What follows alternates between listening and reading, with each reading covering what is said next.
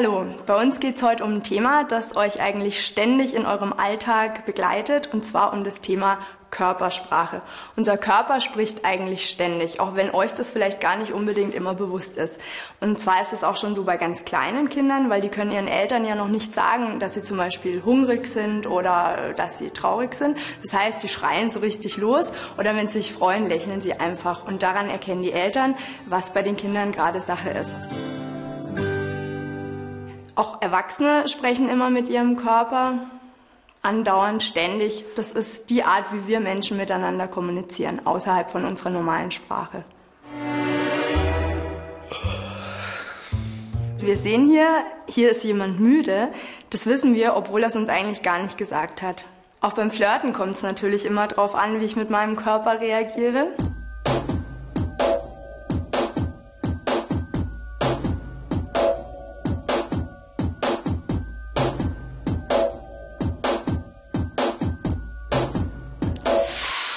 Okay, ich glaube, hier läuft es gerade nicht so gut. Und was macht der Körper jetzt, wenn er sagen will, wow, das ist jetzt schon ein cooler Typ?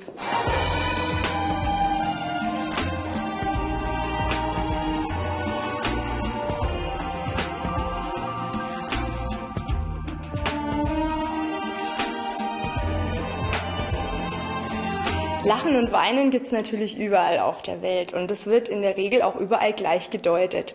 Und trotzdem gibt es zwischen den Kulturen kleine, aber unter Umständen sehr wichtige Unterschiede. Kopfschütteln heißt zum Beispiel bei uns Nein, bei den Griechen oder bei den Indern allerdings Ja. Und umgekehrt, Nicken heißt bei uns Ja und bei denen Nein. Also Vorsicht, das kann nämlich unter Umständen dann wirklich zu äh, höchst delikaten Missverständnissen führen. Körpersprache benutzen wir häufig auch für Dinge, die wir schwer in Worte fassen können, zum Beispiel Gefühle.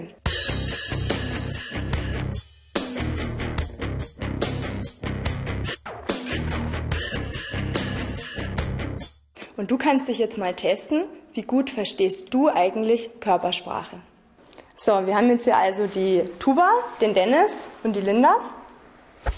Wenn ihr mündliche Prüfung hört, an was denken ihr dann? Äh, ich denke, dass viele Menschen mit gemischten Gefühlen in die mündliche Prüfung gehen und Angst haben. Ja, ich würde Angst haben, dass ich alles vergessen habe, was ich gelernt habe. Manche Leute fühlen sich eingeschüchtert von den Prüfern, die vor ihnen sitzen. Was? Von uns? Kann ja, doch gar nicht nein, sein. nur nicht. Also das ist natürlich ganz normal, das geht jedem so, das geht auch Erwachsenen so, dass sie ein bisschen zittern vor Prüfungen. Und ähm, da ist natürlich dann wiederum die Körpersprache ganz, ganz wichtig, ja, damit man souverän rüberkommt. Und ähm, damit es bei euch dann möglichst gut läuft, zeigen wir euch jetzt mal, was schiefgehen kann oder wie es vielleicht eben auch gut laufen könnte. Und wir machen ein kleines Rollenspiel. Und ihr seid dieses Mal die Prüfer, ja, und ähm, ich bin der zitternde Prüfling. Und ich zeige euch einfach mal, was wir Lehrer so in Prüfungen sehen. Und sobald ihr einen Gong hört, wird die Aktion danke, wird die Aktion unterbrochen und ihr überlegt euch einfach mal, was ist da jetzt gut oder möglicherweise auch schief gelaufen.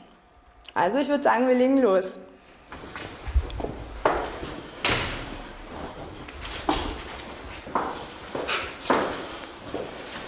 Tag. Ja, das war zu schüchtern und mhm. zu zurückhaltend, weil der Blick die ganze Zeit gesenkt war und ja, ein bisschen offener und gleich mit Elan rein. Genau. Ja, ich hatte den Eindruck, dass sie Angst hatten und dass sie nicht wussten, was sie sagen sollen. Genau. Ja. Das hat mein Körper suggeriert. Ne? Wenn ich auf den Boden starre, ähm, wenn ich die Prüfer nicht angucke, suggeriere ich, ich habe Angst. Das ist für eine Prüfung natürlich ganz schlecht. Außerdem müssen hier natürlich Stimme und ähm, Körpersprache immer zusammenpassen. Also schön aufrecht reinkommen, dann lautes Grüß Gott oder Hallo und ähm, dann macht man gleich einen guten Eindruck.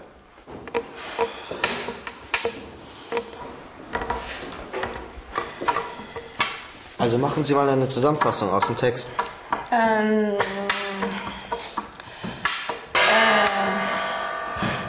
äh, also Sie waren sehr nervös und unkonzentriert und das ist nicht gut. Genau, also es ist ganz schlecht, dem Prüfer gleich zu Anfang schon mit dem Körper zu verraten, dass ich irgendeine Frage überhaupt nicht kann. Ja, das kommt einfach nicht gut. Setzt euch gerade hin, schaut ihn an, bleibt selbstbewusst, fragt notfalls mal nach und ganz ehrlich, das hier geht gar nicht. Also wissen Sie, ich denke, der Autor, der wollte auch irgendwie, naja, viel Persönliches mit reinbringen, viel von sich. Verstehen Sie, wie ich das meine? Also Ja. sehr viel, sehr viel persönliche ähm, Erlebnisse. Ja, also das war ein bisschen zu nah. Ein bisschen bedrängt habe ich mich gefühlt, weil das ist ja nicht so üblich zwischen Prüfling und Prüfer, so dass man sich so nahe kommt. Genau, das ist ja eine offizielle Situation, das ist überhaupt nicht ähm, üblich, dass man so den anderen bedrängt, äh, so richtig auf ihn drauf rutscht. Das, da fühlt er sich ganz, ganz unwohl. Für uns ist ein Meter Abstand so das Normale in so einer Situation. Ist man jetzt mit Freunden zusammen, kann es durchaus auch mal ein bisschen enger werden. So, Frau Schitter, jetzt haben Sie es geschafft. Ja, Gott sei Dank. Ein lascher Handdruck fühlt sich nicht gut an. Nee, ne? Das fühlt sich an wie so ein nasser Lappen oder sowas. Das kommt nicht gut rüber. Damit suggeriert dein Körper, äh, das ist ein Schlaffi und das möchte natürlich keiner sein. Lieber fest zupacken, ne, Linda? also auch nicht zu fest, sondern ähm, schön dynamisch, schon fest, aber nicht wie so ein Schraubstock. Und natürlich nicht vergessen, sich hinterher zu verabschieden. Auf Wiedersehen. Auf Wiedersehen.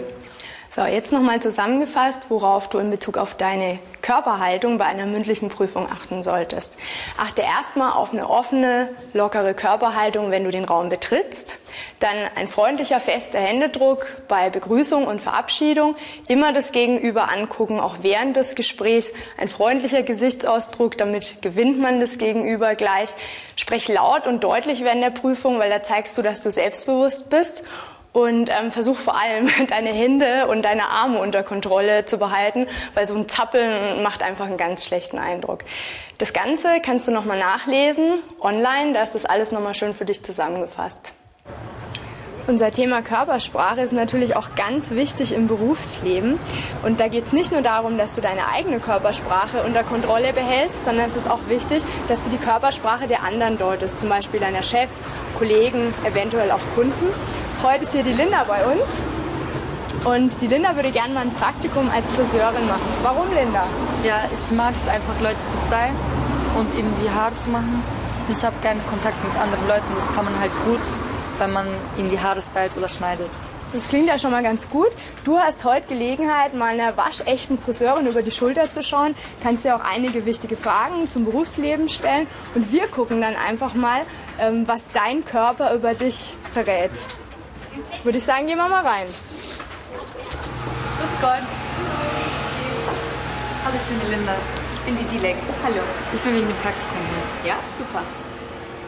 Ja, wie ist so Ihr erster Eindruck von der Linda? Wie macht sie sich so im Bereich Körpersprache? Ja, also als erster der Blick, die Sympathie, dass sie sich begrüßt hat, dass sie auch gesagt hat, warum sie zu mir in den Laden gekommen ist. Das ist sehr wichtig, die Gestik, die Körpersprache, vor allem weil wir tagtäglich Kunden haben, nicht nur männlich wie weiblich, auch Kinder. Da ist wichtig, auf die Leute zuzugehen, um zu erkennen, ist sie gut drauf, die Kundin, wie muss ich rangehen. Wichtig, immer Smile, also auch wenn sie sich nicht wohlfühlen, dürfen das die Kunden nicht mitbekommen. Sie müssen immer bei unserem Beruf sehr, sehr freundlich sein.